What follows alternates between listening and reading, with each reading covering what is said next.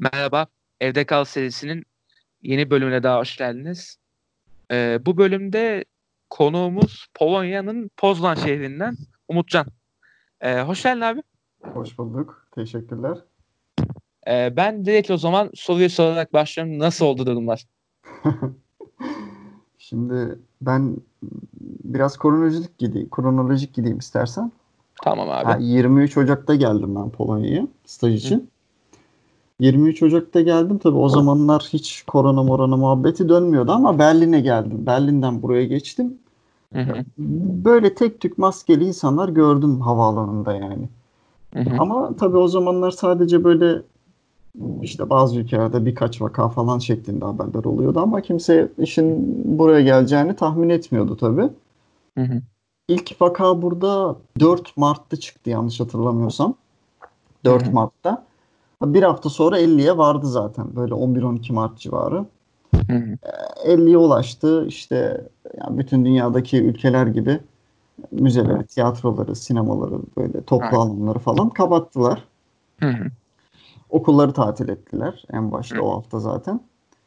11-12 Mart gibi bunları yaptılar. Ee, kafe restoranları da kapattılar o hafta. Hı hı. 12 Mart gibi bunları yaptılar. 13'ünde de ben home office oldum.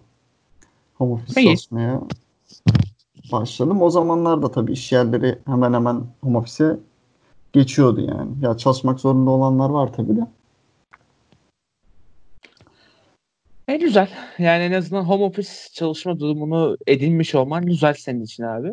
Tabii tabii. Ee, Şimdi peki- burada şeyden bahsedeyim bir de. Hani son durum şöyle 8000 yani 7900-8000 civarı vaka var. hı hı. Biraz daha yani Batı Avrupa ülkelerine göre az Allah'tan. Çünkü erken kapandılar yani. O 11-12 Mart'ta vaka 50 olduğunda sokaklar bomboştu. Süper. Kimse yoktu dışarıda yani. O zaman siteye Tom evde kal muhabbeti başlamıştı zaten. 300 civarı ölü var. İşte Hı hı. 300 küsürlerde. E, günlük 300-400 vaka geliyor genelde. Bir kere en yüksek bir 500'e falan yaklaştı Nisan'ın başında. Birkaç kere böyle 400'ü geçti falan. Hı. Ama şimdilerde böyle 300-400 arası genelde. Hı hı. Öyle gidiyor. Günlük ortalamada işte 20-30 civarı ölü geliyor işte.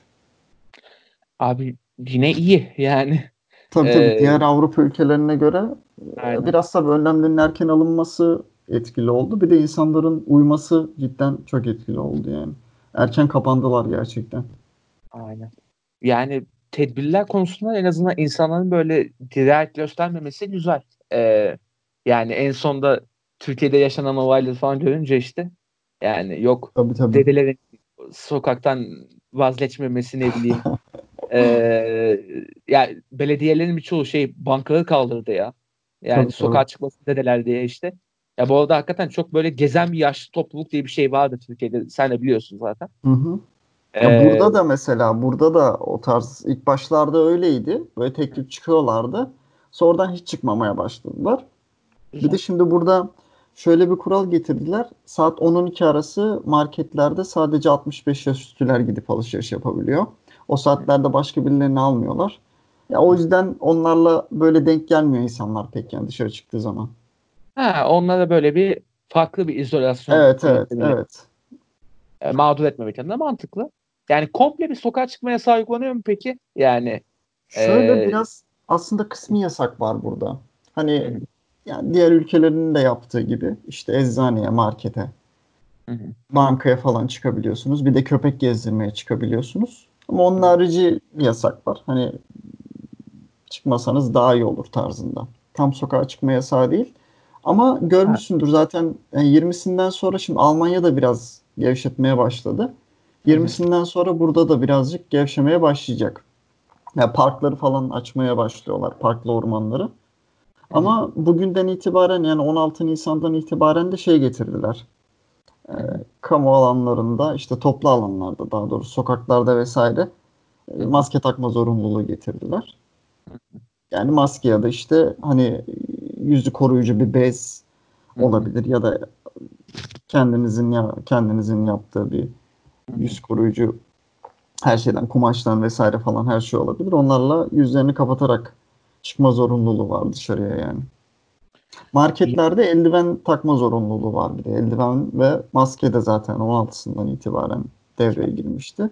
Eldiven takma zorunluluğu da var ayrıca. Ee, süper. Ya en azından hem vatandaşların bu uygulamaları kabul görmesiyle hem de devletin de çabuk bir aksiyon almasıyla en azından bir başarıya doğru gidiyor sanki Polonya. Yani çünkü vaka az, e, ölüm oranı diğer Avrupa ülkelerine göre Türkiye'ye de göre aynı zamanda az. Yani Tabii tabii. yani nispeten iyi gidiyor sanki.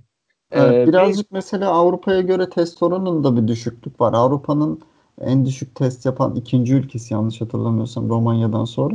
Biraz o belki hani test sayısı arttıkça biraz daha vaka sayısı artıyor falan ama belki o açıdan bir eleştiri olabilir. Onun haricinde ama gerçekten iyi gidiyor yani. Süper. Yani e, valla gayet de iyi. E, onun haricinde şeyi diyeceğim ben peki. E, bu devletin uygulamalarını da atıyorum yani. Bu kısmi yasaklarda, evde kalın dedikleri anlarda e, çalışanların durumu falan nasıl oldu? Senin gözlemleyebildiğin nasıl oldu mesela? Şöyle Ücret- ben hükümet burada iki tane paket açıkladı. Bir tanesi 25 milyar, bir tanesi 40 küsür milyar euro civarında. Hani o paketi kullanacaklar açıkçası işletmeler için falan. Ama yani home office olanlar home office olarak devam ediyorlar zaten ama onun harici gitmek zorunda olan vatandaşlar var işlerine. Yani ne kadar evden çalışma sistemi gitse bile şirketlerin ama sonuçta üretim kısmında çalışanlar var, markette çalışanlar, eczanede çalışanlar onlar işlerine devam ediyor. Yani hükümet bunlar için işten çıkarırlarsa eğer bir paket açıkladı. iki aşamalı bir paket. Onlar için yardım edecek. Hı hı. Ama bir de kısmi böyle engel gibi bir şey de getiriyorlar. Yani işten çıkarmayı engelleyecek. Hani çıkarma biz sana destek verelim en azından kar elde edemesen bile batmanı engelleyelim tarzında o iki paketten yardım edecekler. Ne güzel. En azından yani bir şeylere bir e, derde deva olacak gibi sanki. Ama yani böyle bir zoraki bir izin verdirme durumu olmadı devletin yani. Çalıştırmaya devam ediyor aslında. Yok evet kısmen öyle. Kısmen Tamam. öyle diyebiliriz yani. Eyvallah. Hani Ee, geçebilenler yani geçebilen şirketler geçiyor, geçemeyenler mecbur çalışmak zorunda. Yani her ülkede olduğu gibi. Hani e, çok yüksek vakalı ülkelerde çalışamıyorlar tamam ama hani Polonya gibi düşük vakalı ülkelerde ya da bizim Türkiye gibi çok ağır yasaklar uygulanmayan ülkelerde mecbur çalışmaya devam ediyorlar. Aynen öyle. Ee, yani o tabii normali de biraz artık. Ee, ben peki şeyi sorayım sana. Senin bu karantina sürecin nasıl başladı mesela yani? İlk haberi aldın.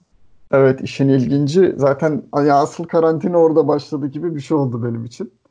Şöyle ben 13'ünde home office geçtim. Ee, yurtta kalıyorum. Bir de işin kötü tarafı o. Yurtta kalmak kötü yani. 13 Mart'ta home office'e geçtim. Aradan bir, bir hafta falan geçti. Dışarı çıkmadım tabii. Alışveriş yapmama gerek yoktu. Ama 18 yani 19'u falan bu aralarda çıkacaktım hafta başı. 19 Mart sabah uyandım. Bir anons geldi ve hani yurtta olan bir kişi de koronavirüs tespit ettiklerini ve yurdun 30 Mart'a kadar karantina altına alındığını söylediler. Hı hı. Hani hemen yani aklıma hiçbir şey gelmiyor. Hani bunun mental olarak çok ağır bir durum zaten. Koşarak aşağı indim. Hani en azından bir yetkili göreyim, konuşayım diye. Yani durum ne, ne yapacağız falan gibisinden. Hani kadın hiçbir şey bilmiyordu zaten. Hani biz ilçe sağlık kurulundan, il sağlık kurulundan ya da böyle bir şey geldi. Hani biz karantina almak durumundayız ama gerisini bilmiyoruz diye açıklama yaptı ilk başta bize. Kadınla yüz yüze görüştüğümde müdürle. Çocuğun durumu iyiymiş yani koronavirüs bulaşan çocuğun durumu o hafta iyiydi zaten. Ama yani insanlar paniklemeye başladılar. Çünkü yani virüste olan kişiyle aynı asansöre bindik. Belki benim katımda bilmiyorum. Çünkü bize söylemediler de bir şey. Belki aynı havayı solduk ya da tanıdığım birisiydi. Yani görüştüğüm birisiydi belki. En azından yurttan görüştüğüm çok kişi olmasa bile belki asansörde selamlaştığım, konuştuğum birisiydi ya da yolda, merdivende vesaire. Ondan sonra aradan biraz zaman geçti. Karantinadan sonra ilk başta çok problem oldu tabii. Biz nasıl hani nasıl yemek yiyeceğiz, nasıl şey yapacağız falan gibisinden. Çünkü binanın etrafını çevrelediler yani. Aşağıyı kapattılar en başta, kapıyı falan. Şeritle. Güvenlik falan duruyordu zaten. Bizle beraber personel de karantina altında. İşin ilginç tarafı. Aşağıdaki resepsiyon, çalışan güvenlik onlar da karantina altına aldı. Çünkü aynı Onlar- binada yaşıyor. Aynı binadalar yani sonuç olarak. Onlar da kaldılar burada falan daha sonra. İşte ilk baş yemek durumu problem oldu. Hı hı. Yurt bize ilk gün yemeği kendi sağladı bedava. Ama sonra onlar bir restoran böyle gibi bir yerle anlaştılar. Sonra biz onlara para ödedik. Kapıya yemek getirdiler her gün falan. Güzel. Yani yurdun personeli yemek işini halletti. Aradan biraz zaman geçti. Hani bize test yapılacağı söylendi. Hı hı. Bütün yurttaki herkese test yapacaklarını söylediler. Ondan önce zaten böyle 2-3 günde bir şey yapıyorlardı, mail atıyorlardı. Hani semptom hisseden bize Hı. başvursun, arasın vesaire gibisinden. Eyvallah. Ondan sonra bir anket yaptılar. Ee, semptom hisseden var mı diye. Orada bu testten 2 gün önce falandı, 2-3 gün önce. Sonra o anketi doldurduktan sonra test yapacaklarını söylediler bütün yurda. Ondan Hı. sonra 30'undan ne zaman 26'sı gibi falan teste girdik. Bütün binayı teste soktular. 30 31'inde biz sonucu öğrendik. O, o günde zaten kaldırdılar direkt karantinayı.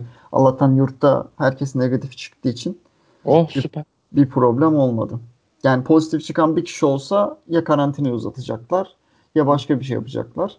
Tabii orası da muamma yani sıkıntılı bir süreçti benim için. Aynen öyle. Yani valla iyi de yatmışsın yani. Çünkü yurt hakikaten ortak malzemelerin çok kullanıldığı bir ortam. Tabii tabii Yani kesin. ortak Yani ben çok oldu. tabii kesinlikle hani bende sağlık açısından bir problem yok ama bunun psikolojik etkisi daha fazla oluyor. Yani kaldığım binada bir kişi de var. Hani karantina altına alıyorlar ve ne yapacağını bilmiyorsun. Ve en kötüsü farklı bir ülkedesin.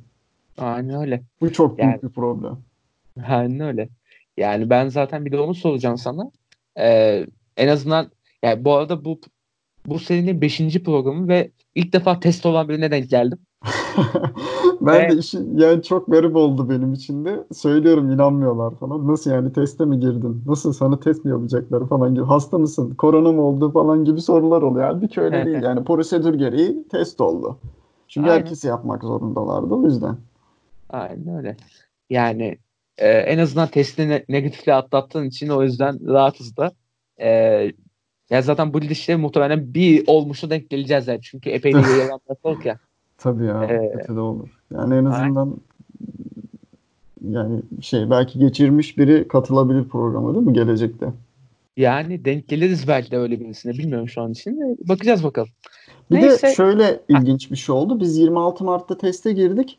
Ya 30 30 31'inde bize açıkladılar sonucu mesela. Hani belki yurt yönetimi sonuçları almıştı da bize açıklamamıştı. Bu bir ihtimal. Ama Hı hı. eğer ki öyle değilse hani 31'ine kadar eğer ki koronalı biri varsa zaten bana bulaşmıştır yani. Hani ben o testten sonra da bulaşmış olabilir. Böyle bir saçmalık da oldu aslında. Gerçi o da var yani 4-5 bin lira biraz şey yani aslında Tabii riskli. tabii çok fazla.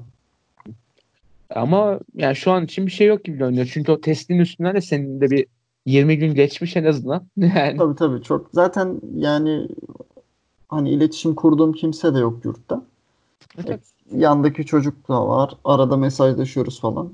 Yani kimse yok. Bir Türk arkadaş var sağ olsun. Onunla arada bir görüşüyoruz. Onun harici iletişim kurduğum kimse olmadığı için ben de ya mental açıdan rahatım açıkçası. iyi be güzel. E, Şöyle güzel. de bir şey oldu. Onu da ekleyeyim. İlginç. Yani ilk gün gazeteciler geldi yurdun Aa, önüne. de. Çok ilginç oldu tabii. Herkes bayraklarıyla bayraklarıyla dışarı çıktı. İspanyol çocuklar. Yukarısı zaten Birleşmiş Milletler gibi. Bir sürü ülkeden insan var. Hepsi bayraklarıyla dışarı çıktılar. Bende de ufak bir Türk bayrağı vardı. Ben de ben de bayrağı alıp çıktım hemen. Ya o zaman da tabii çekmişler de bu sefer Pozlan'da yer arabasına şey olduk fotoğrafımız çıktı. Yani çok ilginç bir evet evet çok ilginç bir hatıra oldu benim için. Balıkesirli o şey balkona bayrak asan amca gibi fotoğrafım oldu. Zaten sen de Balıkesir'de okumuşsun. Evet o da öyle güzel denk geldi yani benim için. İyiymiş. Valla benim öyle bir anım mesela şeyde Erasmus'ta 1 Mayıs'ta böyle aidiyet temsil eden ne ne yapabilirim falan diye böyle bakındım ettim. Gittim Fenerbahçe forması giyip öyle çıktım 1 Mayıs'ta. Rezillik ya. Yanındaki arkadaş da Beşiktaşlıydı. Bu ne oğlum falan dedi bana. Neyse. Ee, peki şey soracağım abi bir de sana. Sen bir de bu ülkeye yeni geldin. Yani daha önceki konuştuğumuz bölümlerde mesela hep böyle birkaç ay, birkaç yıl geçirmiş insanlara denk geliyorduk. Ya sen yeni taşınmış biri olarak bunu yurt dışında geçirmek nasıl bir duygu senin için? Ve ya. Erasmus sürecinde bu dönüş işlemleri nasıl gerçekleşiyor? Yani şey e, sana da zaten program öncesinde konuştuk. Hı hı. E, dönüş hakkında bir soru sormuş dönmek ister misin diye. Hı hı. Nasıl gerçekleşiyor bu işlem? Mesela onları bir anlat istersen abi. Hı hı, olur. Şimdi ben 23 Ocak'ta geldim buraya. 2,5 ay, 23 Ocak, Şubat, Mart neredeyse 2,5 ay olmuş. 3 ay yakındır buradayım. Hı hı. Ee, tabii uzun kalanlara göre biraz daha böyle benim de dönemim uzun ama arada gibi hissediyorum kendimi. Böyle ne çok uzun, yüksek lisans kadar uzun değil ama hı. Öğrenim hareketliliğiyle Erasmus'a gelenler kadar kısa da değil. Böyle arada bir süre benim için. Ama tabii burada devam etmeyi de düşünüyordum doktoraya başvurmayı falan. O yüzden biraz da aslında hani Türkiye'ye dönmeme e, isteklerimden bir tanesi de buydu yani. Hani burada kalayım doktoraya başvurayım gibisinden. Karantina sürecinin başında zaten bir psikolojik olarak etkilendim. Hemen dönmem lazım falan dedim ama hı hı. şimdilerde biraz daha rahatım tabii insanlar da kurallara uyduğu için. Biraz daha vaka sayısı da artış hızı düştüğü için daha rahat hissediyorum kendimi. Dönüş için şunu söyleyeyim.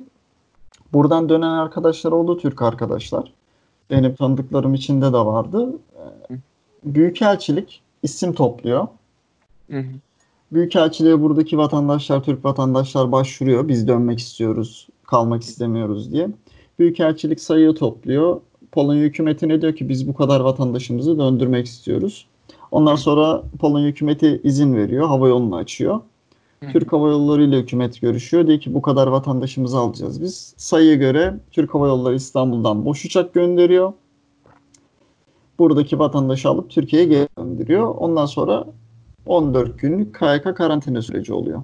Dönmek isteyenler bunu uyguluyor açıkçası. Hı hı. Bu süreçten geçiyorlar yani.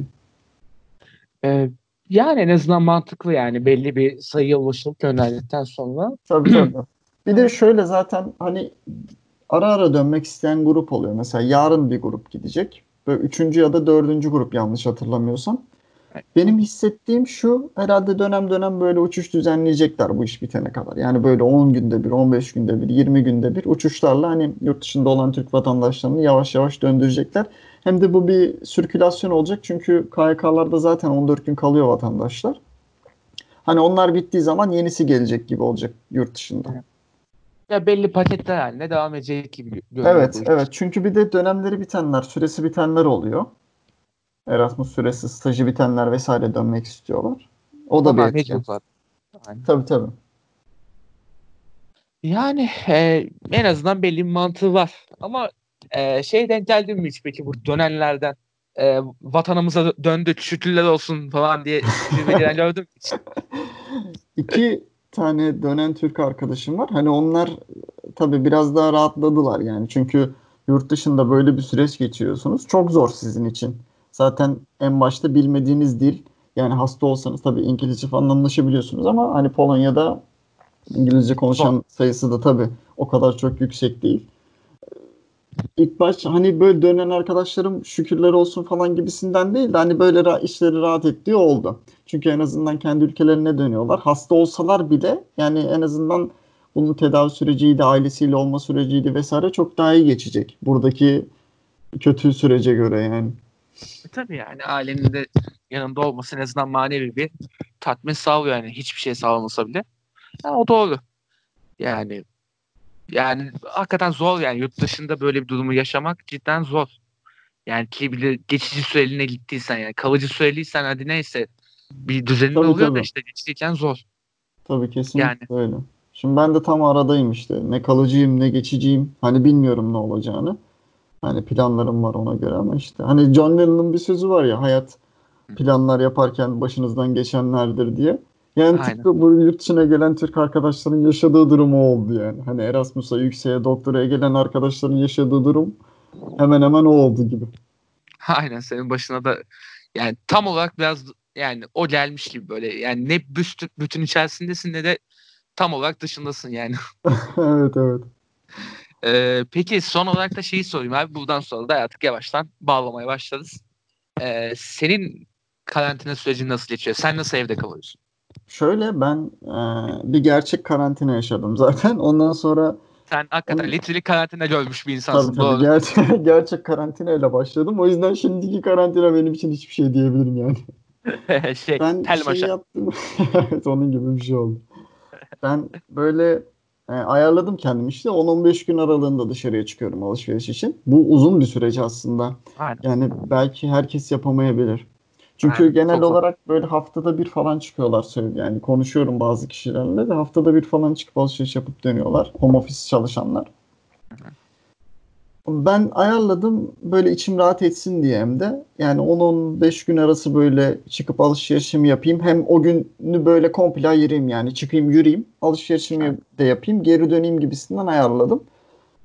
Bir karantina kalkınca gittim zaten. Bir bu hafta gittim mesela. Uzun süredir çıkmamıştım. 14 gün 15 gündür falan yine.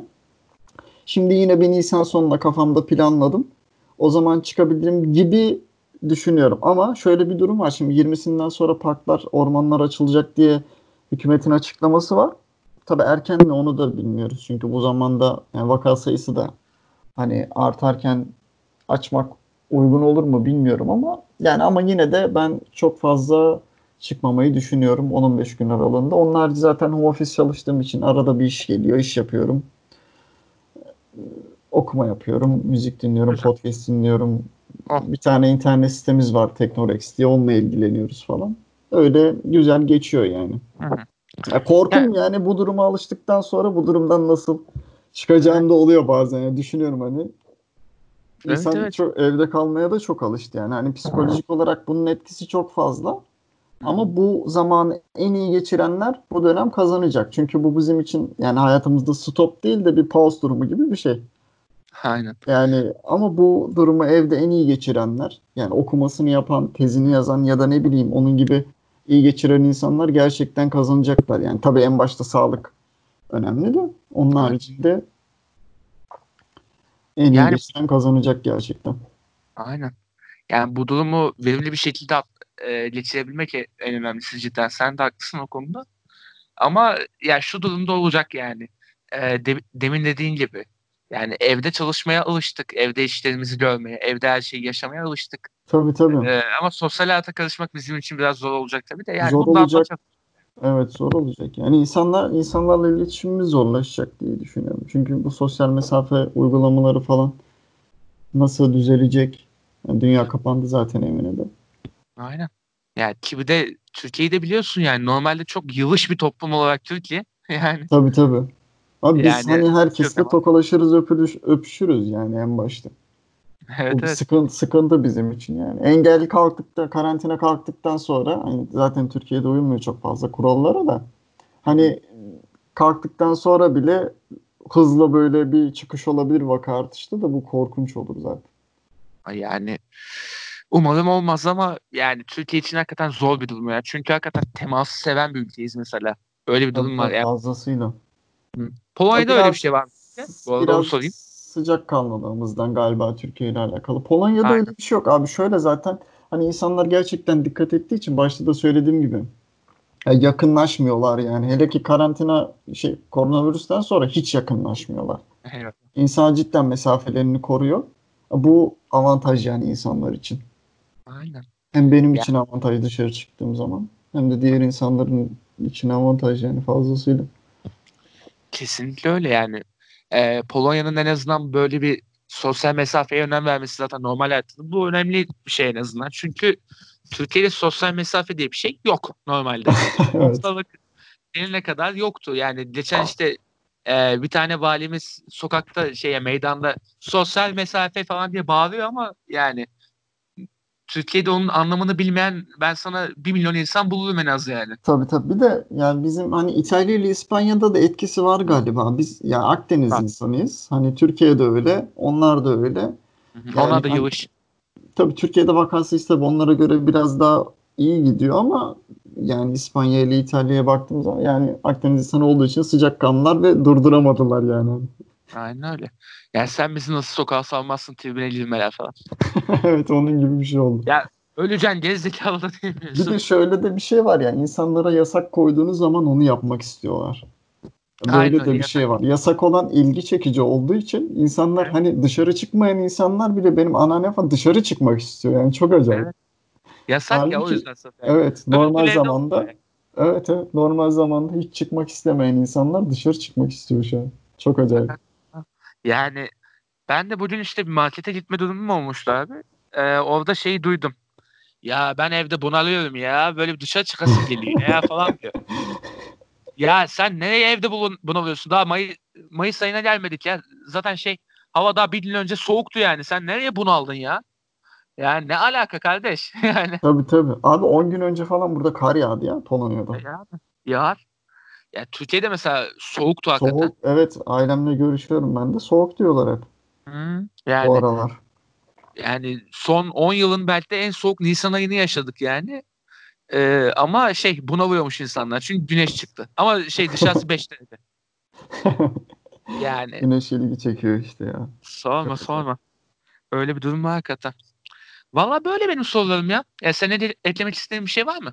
Öyle yani şöyle söyleyeyim son olarak Polonya'da olmamın şanslı yani şanslı hissediyorum kendimi. Yani diğer ülkelerde olsa çok zor geçebilirdi benim için ki dönerdim de yani vaka sayısı problem olduğu için dönerdim.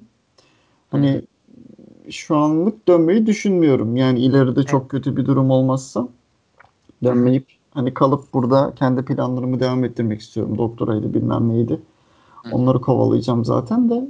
Ee, Onun harici tabii dikkat etmemiz lazım her şeye ya.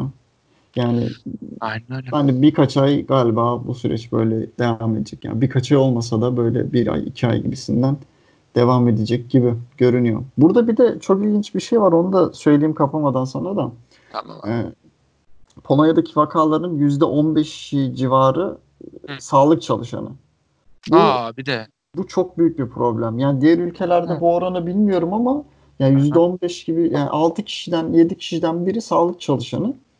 Bu çok, Çok büyük fena. bir problem. Çünkü şöyle bir problem var. Yani bu insanlara zaten ihtiyaç var hastanelerde. Hı hı. Yani bu insanların hasta olması ekstra Orayı bir personel kaybı. Evet. Oranın çalışmasını engelleyecek bir. İkincisi bir de bu asemptomatik vakalar var. Bunlar hastanelerde hani doktorların, hemşirelerin bu tarz bir vaka göstermesi oraya sağlıklı giden bir insanın bile hani korona şüphesiyle gidip test olup negatif çıkan bir insanın bile pozitif çıkmasına neden olabilir. Öyle.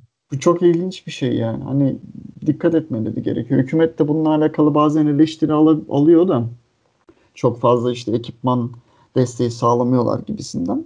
Evet. Ama bilmiyorum bakalım yani gelecekte ne olacak ama bu sağlık çalışanlarının bu kadar yüksek olması sıkıcı yani. %15 gibi bir rakam ki o zaman dışarıda da hani dışarısı hani %15 sağlık çalışanını koruyabilseydi vaka daha düşük olacaktı. Bu da enteresan yani. Kesinlikle yani sağlık çalışanlarının bayağı temizliğine, şeyine yani ekipmanlarına dikkat etmiyorlar belli yani. Tabii kadar tabii. yüksek. Saçma sapan bir rakam bu çünkü yani. Tabii ki sayılar iyi gitmesine rağmen ya en önemli önlemleri orada alması gerekiyordu aslında. Evet. Yani e, halkın bilinci vesaire olmasa demek ki bayağı yani sağlık çalışanlarından artık- başlayıp devam edecek yani. Tabii tabii artık gidebilirlerdi. Bir de ya buralarda club kültürü de var biliyorsun. Yani club'ları kapamasalar uçar giderdi bu sayı. Allah'tan Uçar. ilk haftadan şeyleri club'ları falan kapadılar. Net uçar bu arada yani tam Tabii o- tabii. Polonya Avrupa'da şey evet yani. evet Avrupa'daki club kültürünü biliyorsun. Yani gitsen gitmesen hani club'a gitme ama yanına geldiğin arkadaşın gitmiş zaten dün akşam Yani. ya da ondan önceki akşam. Yani çok Tabii tabii, tehlikeli bir durum olurdu. Aynen öyle. Yani en azından ondan bir kurtulma durumu olmuş ya. Ee, son olarak ben şey diyeceğim ya aklımda çok kaldı bu. Ya ben dışarıda yemek yemeyi özledim ya. Abi ben de sorma ya. Bir geçen Abi. aklıma geldi McDonald's'tan böyle ben dışarıdan sipariş vermiyorum. Veren çok insan var da böyle Ben bunu McDonald's'tan yapamam. falan sipariş versem mi falan diye düşünüyorum bazen de. Ama bilmiyorum duruma göre bakacağım ya. Cesaret edebilirsem eğer vereceğim Ya ben de dışarıda dışarıda yemek yemeyi özledim. En çok da kulaklıkla yürümeyi özledim ama. Ya ben onu yapıyorum da markete falan çıktığımda şey yani döndüğümde dezenfektanla kulaklığı silmece sonrasında. İşte çamaşır suyu kokar olduk ya valla. e, yani kokuyor biraz. Evet. Ee, ama şey yani dışarıdan yemek yeme durumu kalmadı. Yani böyle bir, bir yerde oturup yeme falan ya ben normalde şey yani, tav- yani seyyar tavuk pilav için adam bıçaklayacak insanım. Yani o yüzden çok özledim yani. Dışarıdan bir şeyler. Yani ev yemeği yemekte çok güzel sağlıklıyız okey ama yok ya benim ruhum mu apaçidir nedir yani alışmışım ben dışarıda. Sokak lahmacunu, sokak pilavı.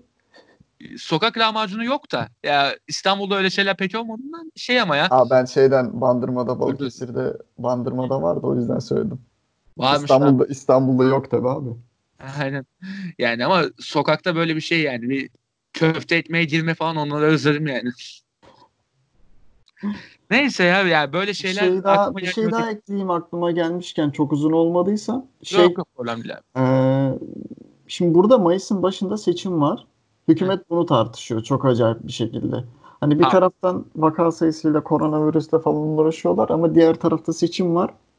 Şöyle bir durum var. Şimdi seçimi yapsak e, yurt dışındaki vatandaşlar oy kullanamayacak vesaire bir oy kaybı olacak. Bunlar için haksızlık olur gibisinden bir görüş var.